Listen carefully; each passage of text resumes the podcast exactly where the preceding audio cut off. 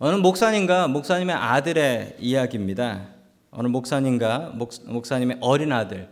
이 어린 아들이 밥을 먹기를 그렇게 싫어했대요. 밥 먹기 싫어하는 아이들한테 뭐라고 얘기해 줍니까? 목사님께서 목사님이시니까 이렇게 말씀하셨대요.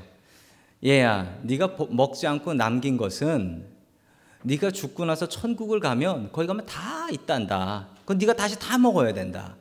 그러니까 지금 다 먹어야 된다. 라고 얘기를 했습니다. 그러자 이 어린 아들이 뭐라고 얘기했냐면 와 신난다. 어제 남긴 햄버거도 먹을 수 있고 피자도 먹을 수 있고 부대찌개도 먹을 수 있네요. 와 신난다. 이제 먹고 싶은 거 있으면 더 남겨야지. 아 이러는 거예요. 여러분 같으면 뭐라고 설명하시겠습니까? 이 목사님께서 이렇게 설명하셨대요. 그래 다 먹을 수 있지. 그런데 그게 다 말이다. 비벼서 나와 한 통에 다 들었어. 그러자 있던 것을 막 빨리 먹어 치우더래요. 여러분 오늘도 어느 목회자와 그리고 아들들에 대한 이야기입니다. 사무엘과 두 아들의 이야기예요. 참 안타까운 이야기입니다. 이 이야기를 통해서 우리가 자녀들에게 어떤 것을 잘못을 했고 어떻게 키워야 하며 우리 아이들을 어떻게 믿음으로 키워야 될지 다시 한번 고민하고 하나님의 말씀으로 답을 찾을 수 있는 저와 여러분 될 수 있기를 주님의 이름으로 간절히 축원합니다. 아멘. 자, 첫 번째 하나님께서 우리에게 주시는 말씀은 본이 되는 부모가 되라라는 말씀. 본이 되는 부모가 되라. 자, 사무엘도 결혼을 했습니다. 그리고 결혼을 해서 어, 얼마나 자식들이 있었는지 모르지만 어쨌든 아들 둘은 있었다라고 하는데 그 아들 둘의 모습이 성경에 나옵니다. 우리 사무엘상 8장 2절의 말씀 같이 보겠습니다. 시작. 마다들의 이름은 요엘이요 둘째 아들의 이름은 아비아다. 그들은 브엘세바에서 사사로 일하였다. 아멘. 자, 요엘과 아비아라는 두 아들이 있었습니다. 이 두 아들이 있었는데 이 두 아들이 했던 일은 브엘세바에서 사사로 일했다라고 하는데요. 여러분 브엘세바는 이스라엘의 가장 남쪽 지방입니다. 이스라엘의 가장 남쪽 그 사막 근처에 있는 사, 어, 사무엘은 이 자기가 재판을 하는데 돌아다니면서 순회 재판을 했어요. 그런데 이 부엘세바는 나이 들면서 갈 수가 없는 아주 먼 험한 길이 되어 버린 것입니다. 그러자 자기의 아들 둘을 사사로 세워서 그 사사를 통하여서 재판을 하게 하죠. 그런데 이 요엘과 아비아라는 이름이 엄청나게 신앙적인 믿음입니다. 자, 요엘은 여호와는 하나님이시다라는 뜻이 여호와는 하나님이시다. 아비아는 여호와는 아버지이시다 그런 뜻이에요. 아, 사무엘답게 두 아들의 이름을 아주 신앙적인 믿음의 이름으로 지어 놓았습니다. 그런데 여러분이 사무엘의 두 아들이 신앙 교육을 못 받았겠습니까? 그런데 이 두 아들이 정말 성경에 나오는 말씀으로는 엉망이었다. 아버지 닮지 않았다. 엉터리였다. 이렇게 설명을 해요. 얼마나 왜 그랬을까요? 우리 그 말씀이 사무엘상 8장 3절에 나옵니다. 우리 같이 읽습니다. 시작. 그러나 그 아들들은 아버지의 길을 따라 살지 않고 돈벌이에만 정신이 팔려 뇌물을 받고서 치우치게 재판하였다. 아멘. 두 아들이 아버지의 길을 따르지 않았다라고 합니다. 그리고 돈벌이에만 정신이 팔렸다라고 이야기를 합니다. 돈에 관심이 많았다라는 거죠. 여러분 그런데 이 두 아들의 아버지인 사무엘은 어땠을까요? 여러분 사무엘은 이스라엘에서 정말 최고의 지도자라고 할 수 있었던 지도자였습니다. 그리고 얼마나 정직한 지도자였는지 모릅니다. 정말 사무엘 같은 지도자가 많다면 나라가 더욱더 잘 될 수 있을 만큼 아주 훌륭한 지도자가 사무엘이었습니다. 그리고 그는 마지막 사사였고 최고 이스라엘 역사상 최고의 사사였던 것이죠. 자, 그가 어떻게 살았는지 한번 보도록 하겠습니다. 이 두 아들의 아버지인 사무엘이 어땠는지. 자, 우리 사무엘상 12장 3절입니다. 같이 보겠습니다. 시작.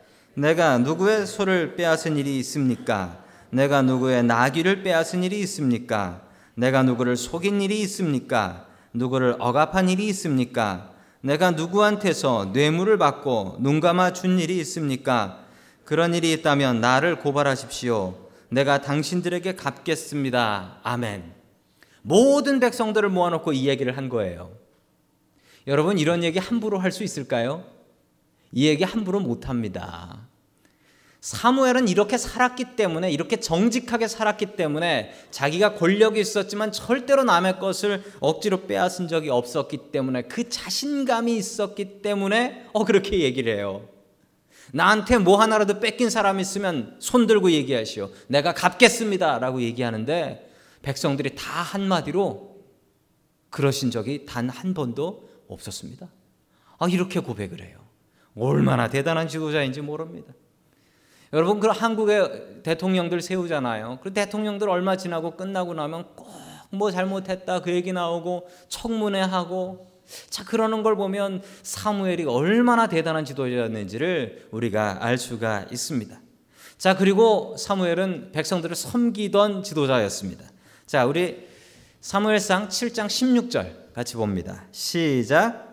그는 해마다 베델과 길갈과 미스바 지역을 돌면서 그 모든 곳에서 이스라엘 사람 사이에 분쟁을 중재하였다. 아멘. 여러분 재판은 어떻게 받습니까? 재판을 받으려면 코트라는 재판 받는 곳에 가서 받는 거죠. 그 상식이죠. 콜트에 가면 저지가 있고 그 사람한테 가서 받는 게 상식입니다. 그런데 여러분 오늘 사무엘은 저지 재판관임에도 불구하고 그는 재판을 어떻게 했다고 합니까?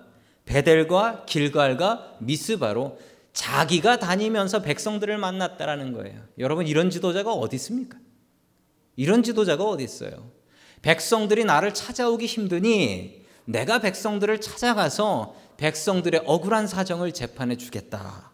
아, 이 마음을 품고 이분이 이스라엘을 돌아다니면서 재판을 합니다.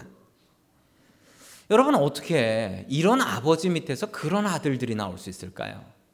이렇게 정직하고 청렴하고 바른 아버지 밑에서 어떻게 이런 엉터리 두 아들이 나올 수 있었냐는 겁니다. 여러분 더더욱이 설명을 드리자면 사무엘은 어렸을 적에 젖을 떼자마자 하나님의 성전에 들여진 아들이었습니다. 자, 그러면서 자기가 아버지처럼 보아오고 따랐던 사람은 엘리라는 제사장이었죠. 그 엘리 제사장한테는 두 아들이 있었고 그 홈리와 비느아스라는 아들은 하나님께 제물을 바치고 헌금을 한 게 있으면 그것을 몰래 훔쳐가듯 도둑놈이었습니다. 하나님의 것을 도둑질했고 하나님께서는 사무엘에게 예언을 내려주셔서 엘리 집이 다 망해서 죽을 것이라고 전해라.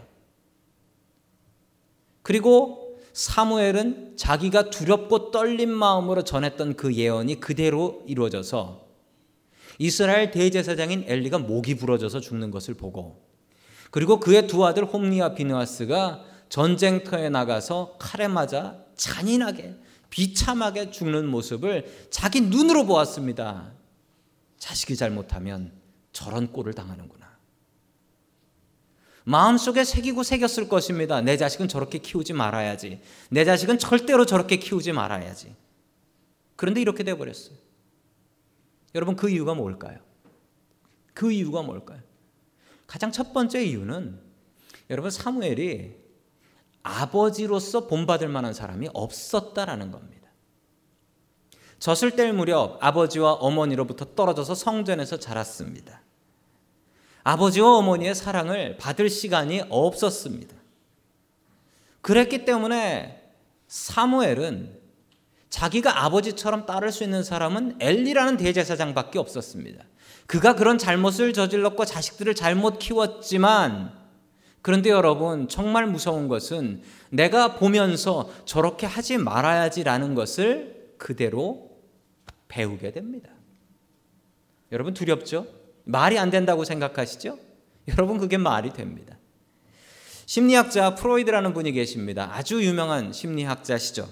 자, 이분이 말씀하셨던 것 중에 공격자와 동일시라는 이야기가 있습니다. Identification with the aggressor라는 제목인데 이게 뭐냐면요. 나를 공격하는 나쁜 사람이 있어요. 나를 괴롭히는 못된 사람이 있어요. 그 사람을 보면서 아이고 나쁜 놈, 내가 너처럼은 안 돼야지라고 욕을 합니다. 그런데 정말 기막힌 것은 그 나쁜 사람이 하는 못된 짓이 내 마음속에 학습이 되어 버린다는 거예요. 그래서 유사시에 튀어나와 버린다는 겁니다. 예를 들어 볼까요? 아버지가 지독한 알코올 중독이에요. 알코올 중독이 돼서 술만 먹으면 어머니 때리고 나를 때려요. 그걸 보면서 이를 갈아요. 내가 어른 되면 죽어도 술은 안 마실 거다.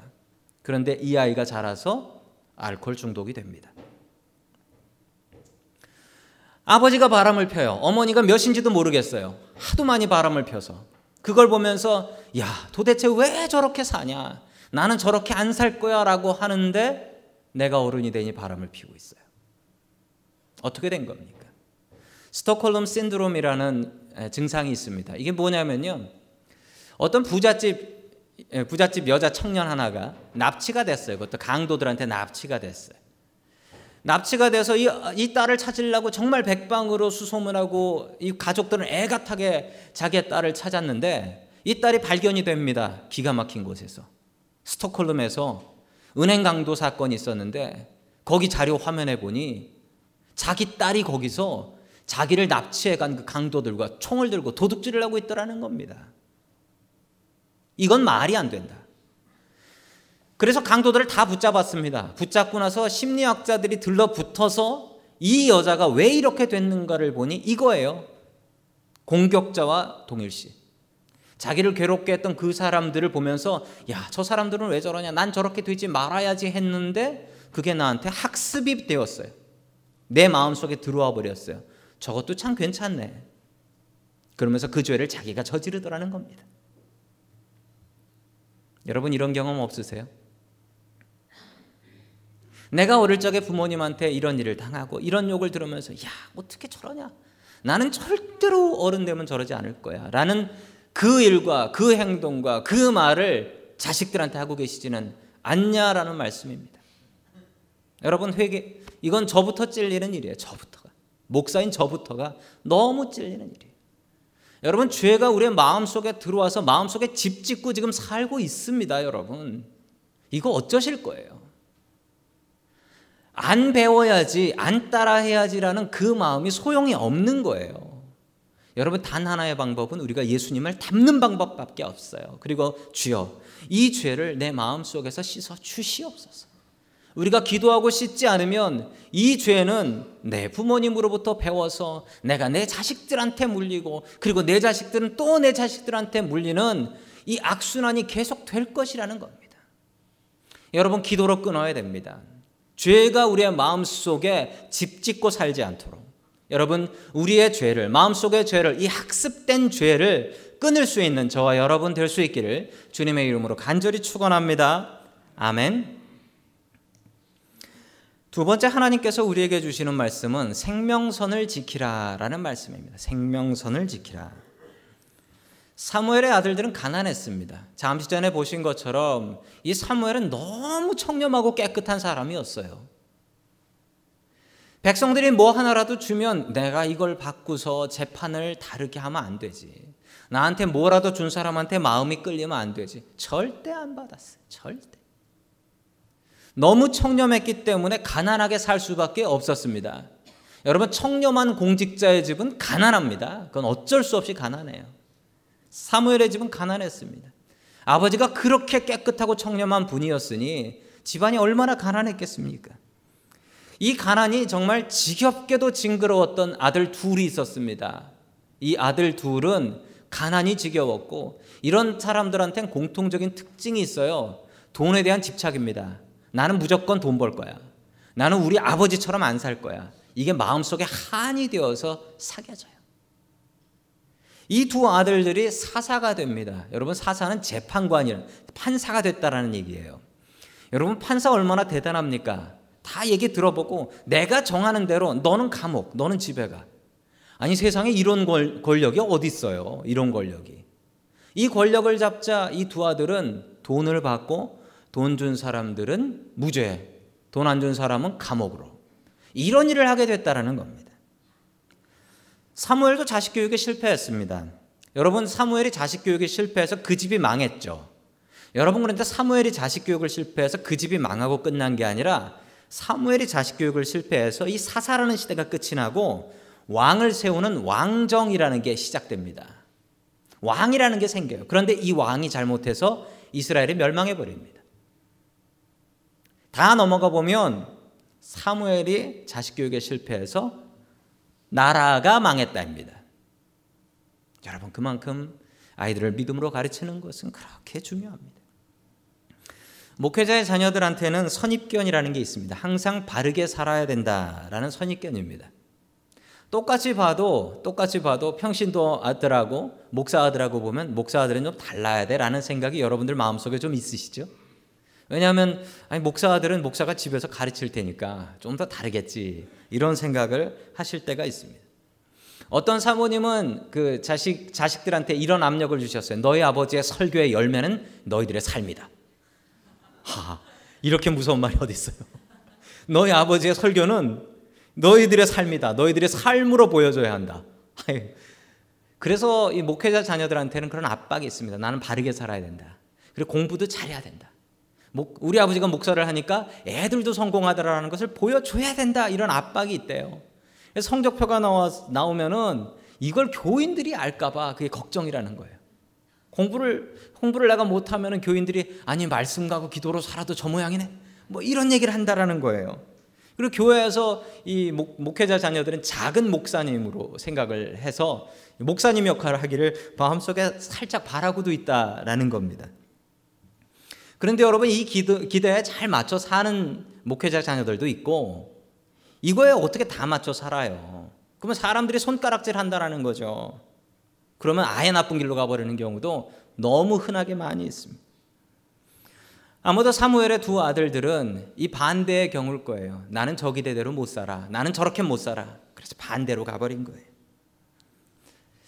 어느 정말 한국에서 가장 큰 교회 목사님의 아들입니다. 목사님의 아들인데 그 아드님도 목사님이에요. 근데 얼마 전에 그 CBS 기독교 방송에서 그 나와서 간증하시는 내용을 보았습니다. 그 내용 중에 하나를 소개해 드립니다.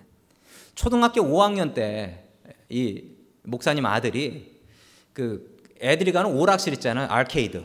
오락실에 그 학교 끝나면 애들이 다 몰려갔대요. 근데 애들이 막 뛰어서 오락실에 들어가면 자기는 오락실에 그냥 뛰어가지 못하고 이렇게 눈치를 봤대요. 왜 눈치를 봤냐면 그 오락실이 교회 바로 건너편에 있었기 때문에. 혹시 집사님, 권사님 아는 사람이 없나? 내가 우리 아버지 얼굴에 먹칠을 하면 안 되지. 야, 목사님 아들이 오락실 가도. 뭐 생각해 보면 오락실이 뭐 그렇게 나쁜 것 같지는 않은데. 자, 오락실 가진 않나. 그래 가지고 이렇게 이렇게 보고 오락실에 몰래 들어갔는데 그러면서 마음속에 그런 생각이 들더래요. 내가 목사도 아닌데 내가 왜 이렇게 살아야 되냐.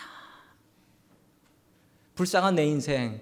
이랬던 기억이 났더라는 그게 정말 답답하고 한이 되더라는 거예요. 어떤 다른 어, 목사님의 목사님의 따님의 이야기입니다. 이분의 그 아버지께서는 어, 강원도 시골의 아주 가난한 교회에서 목회를 하셨대요. 가난한 시골 교회에서 목회를 하셨는데 어, 새벽 기도가 새벽 5시예요. 5시인데 새벽 기도가 새벽 5시인데 새벽 3시 15분 정확히 정말 기가 막힌 이분의 시, 이분의 그 시간에 시계를 맞출 수 있을 정도로 새벽 3시 15분이 되면 그 교회 할머니 권사님께서 교회로 오세요. 새벽 기도를 잠이 안 오니까 새벽 기도를 오세요. 근데 문이 잠겨 있어요. 당연히 문이 잠겨 있죠. 문을 열어야 되는데 열 방법이 없으니까 그 예배당 문이 있는데 그 문 바로 옆에 사택이 있었습니다. 목사님 사시는 사택. 그 사택에 그 가장 가까운 문이 감히 목사님은 못 깨우겠고 그 문이 그 목사님 딸내미 고등학교 1학년짜리 딸내미 소영이라는 딸인데 딸내미 집인 거예요. 딸내미 방인 거예요. 그러면 그 권사님이 새벽 3시 15분에 턱턱턱턱 서영아 자니? 턱턱턱턱 서영아 자니?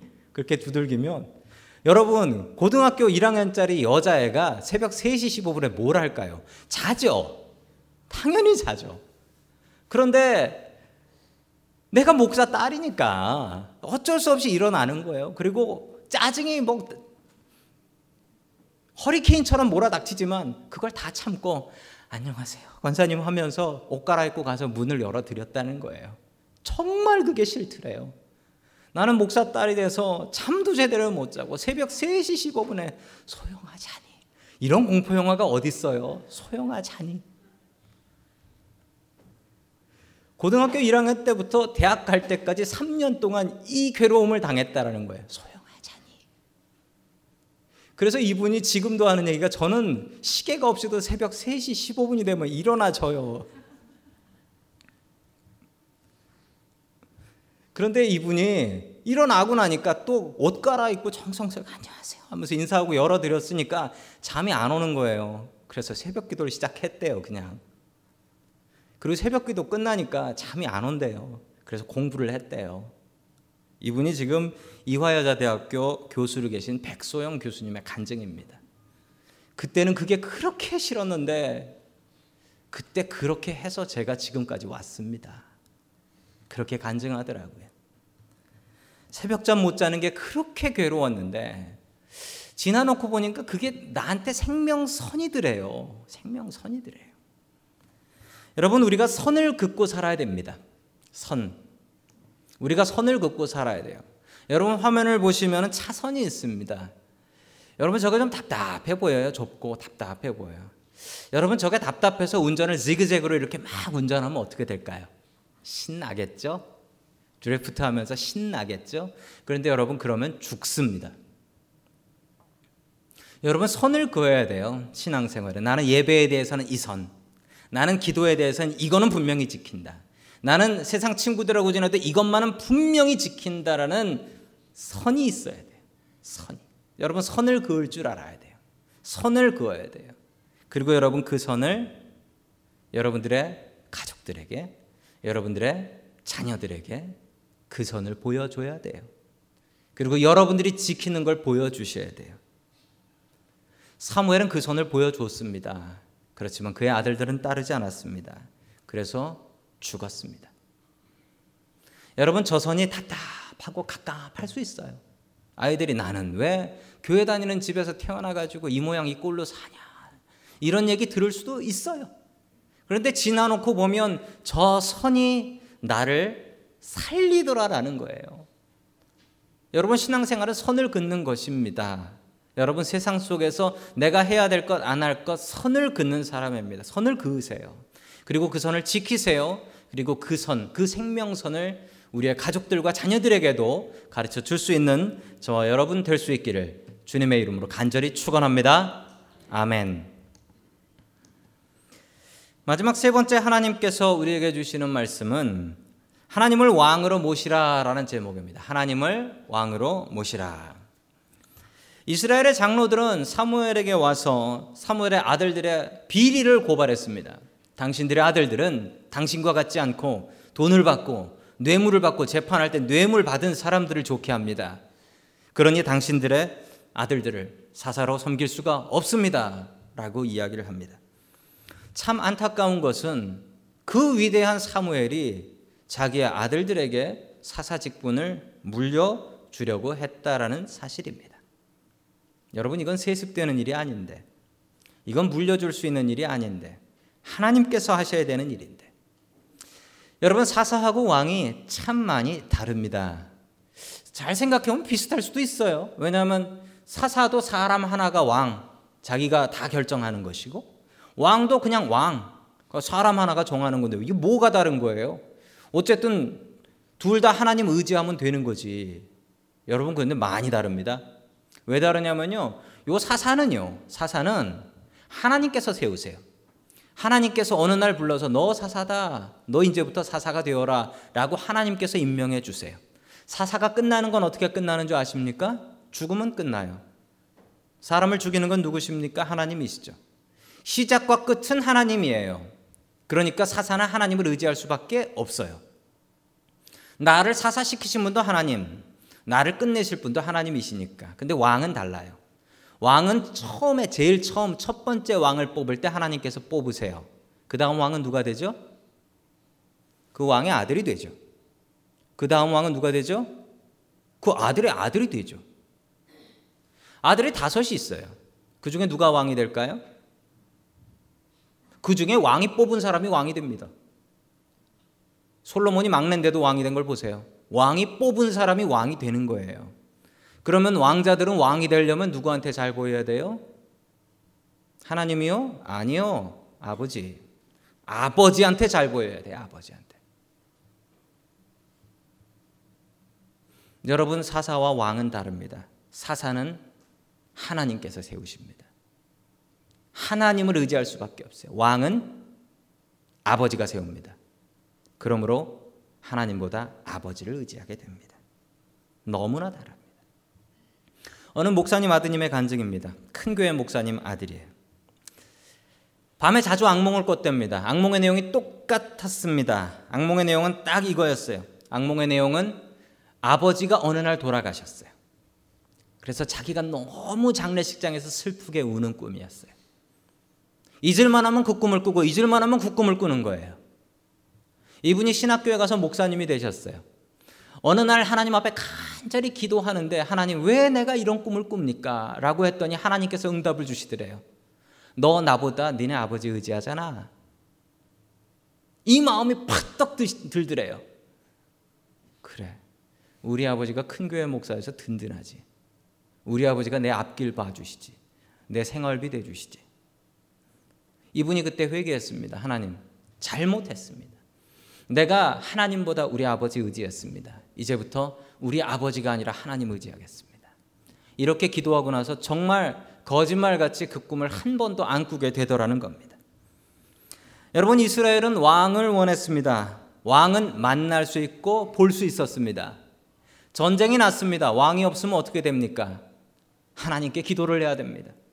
적들이 바로 앞까지 쳐들어와서 가족들을 죽입니다. 그럼 어떻게 해야 됩니까? 하나님 앞에 기도해야 됩니다. 답답해서 죽을 것 같습니다. 왕은 다릅니다. 전쟁이 나면 왕은 군인들 모아서 칼 차고 나갑니다. 가서 전쟁에서 패하고 지는 한이 있더라도 왕은 책임지고 전쟁에 나갑니다. 사람들이 뭐라 그러면 어쩔 수 없이라도 그 소리 들어서 전쟁터 나갑니다. 이스라엘의 왕은 군사적인 지도자로서 세웠습니다. 여러분 이게 다른 것이었습니다. 비록 왕이 독재를 하고 나라를 말아먹는다고 할지라도 왕이 있는 게 차라리 나았습니다. 하나님은 아무리 급해도 응답 안 하실 때가 있단 말이죠. 여러분, 그래서 이스라엘 사람들은 왕을 원했습니다. 응답하지 않는 하나님보다는 바로바로 바로 응답하는 폭군이라도 독재자라도 왕이 낫다. 그러니 아무리 나빠도 왕을 주세요. 라고 이스라엘 백성들은 이야기를 했습니다. 사무엘은 너무 답답해서 하나님께 이 사실을 아뢰입니다. 우리 7절 말씀 같이 봅니다. 시작. 주님께서 사무엘에게 말씀하셨다. 백성이 너에게 한 말을 다 들어주어라. 그들이 너를 버린 것이 아니라 나를 버려서 자기들의 왕이 되지 못하게 한 것이다. 아멘. 하나님께서 실망하셨습니다. 사무엘과 너의 아들들한테 실망해서 저러는 게 아니다. 내가 실망한 것은 너희 백성들이 내가 싫어서 그런 거다. 하나님께서 너무 잘 알고 있었어요. 내가 싫어서 그런 거다. 보이는 왕이 필요하고 의지할 만한 왕이 필요하고 여러분 이스라엘은 참 다른 나라였습니다. 어떻게 달랐냐고요? 왕이 없었습니다. 왕이 없는 나라가 세상에 어디 있습니까? 여러분 그런데 이스라엘에 왕이 없었다라는 것이 참 큰 메리트였습니다. 아주 유니크한 것이었습니다. 왜냐고요? 하나님께서 왕을 세우면 왕은 스스로 자기가 잘난 줄 알고 생활합니다. 그리고 하나님 의지하지 않습니다. 백성들도 왕을 바라보지 하나님 보지 않습니다. 여러분 그런데 이스라엘은 사사가 세워졌고 사사는 하나님 의지했고 백성들도 하나님을 의지할 수밖에 없었습니다. 여러분 그래서 하나님께서 이스라엘을 택하셨던 겁니다. 이스라엘이라는 나라를 택하시고 그렇게 유지하신 이유는 달랐기 때문이에요. 내가 저 나라에 가면 왕 대접을 받는다. 그러니 내가 어떻게 저 나라를 택하지 않냐? 이스라엘이 열심히 하나님께 땡깡 놓아서 왕 세웠습니다. 여러분, 이제부터 하나님께서 이스라엘을 택하실 이유가 있습니까? 없습니까? 없습니다. 세상 나라와 뭐가 다릅니까? 똑같지. 여러분, 왕 세우고 이스라엘이 멸망합니다. 왕들이 잘못해서 이스라엘이 멸망해요. 여러분, 다시 여러분들에게 질문하겠습니다. 여러분 집에서 여러분들은 사사입니까? 여러분이 왕이십니까? 여러분의 집은 사사 시대입니까? 왕정 시대입니까? 무슨 일이 생기면 가족들이 여러분 바라보고 여러분 의지합니까? 여러분이 결정합니까? 그러면 여러분은 왕이시네요. 반대로 무슨 일이 생겼을 때 하나님 바라보게 하고 우리 같이 기도하자. 그러면 여러분, 여러분은 사사신 겁니다. 그리고 사사 시대에 살고 계신 것입니다. 여러분, 하나님께서 우리를, 우리의 삶을 택하게 하시는 방법이 무엇일까요? 우리의 가정을 택하게 하실 방법이 무엇일까요? 왕 대접해드리세요. 그럼 됩니다. 내가 저 집 가면 왕 대접받아. 그러면 하나님께서 여러분의 가정과 함께 하지 않으실까요? 여러분의 가정을 택하지 않으실까요? 여러분의 자녀들을 택하지 않으실까요? 내가 저 집 가면 무시당해. 그러면 여러분 하나님께서 그 집을 택하실까요? 그 사람을 택하실까요? 여러분 하나님을 왕으로 섬기십시오. 그러면 하나님께서 우리를 택하여 귀하게 써 주실 것입니다. 하나님을 왕으로 섬길 수 있는 저와 여러분들이 될 수 있기를 주님의 이름으로 간절히 축원합니다.